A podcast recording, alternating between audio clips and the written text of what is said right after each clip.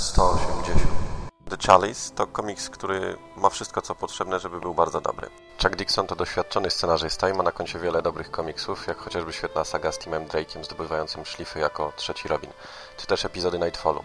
Tu jednak porwał się chyba na historię zbyt dużego kalibru i nie starczyło mu pary, by ją sprawnie poprowadzić do końca. Oto w ręce Bruce'a Wayne'a trafia niezwykły starożytny artefakt. Ponoć dlatego, że Thomas, jego dawno martwy ojciec, był ostatnim z długiej linii spadkobierców.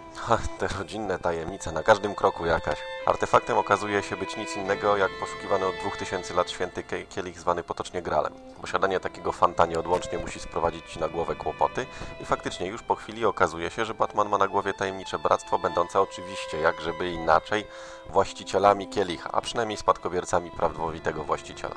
Dodatkowo w całą sprawę miesza się Ras Al Ghul, który, o czym nie wiedzieć czemu nie wiedzieliśmy, poszukuje Grala już od setek lat. Zaiste pełen tajemnic ten człowiek.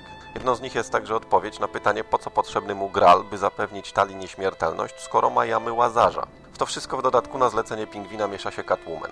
I ten akurat wątek jest szczególnie udany, bo w obliczu wspólnego zagrożenia zawiera rozejm z Alfredem i ramię w ramię stają do walki, a to widok, którego długo się nie zapomina.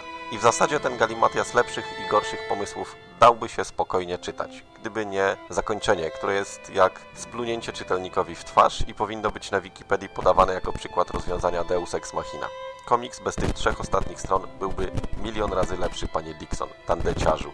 Strona graficzna poprezentuje się o niebo lepiej. John Van Fleet, przynajmniej z tego co widziałem, ma bardzo ciekawy styl, łączący grubą, konturową kreskę przypominającą Briana Steelfreeza z kolarzami i farbami. Daje to świetny efekt wizualny, przywodząc na myśl takiego guru grafiki jak Dave McKean. Grafika ta ma świetny, nocny klimat. Batman jest mroczny, Catwoman jest seksowna, tylko nie wiedzieć czemu raz wygląda jakby miał 25 lat, co przy kanonie przedstawiania go jako mężczyzny w średnim wieku dosyć nieprzyjemnie zaskakuje. Van Fleet dobrze radzi sobie z opowiadaniem trochę nieszczęśliwego scenariusza. Kolejne strony czyta się szybko i z przyjemnością. Gdzie trzeba jest panel całostronicowy, gdzie trzeba pływający kadr.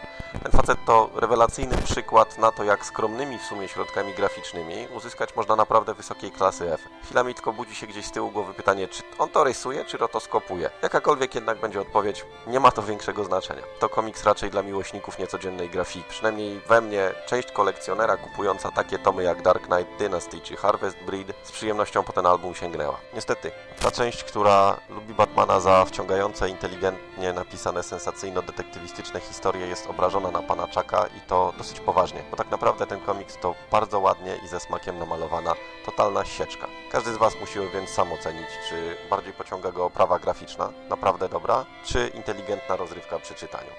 Pozdrawiam. Godaj.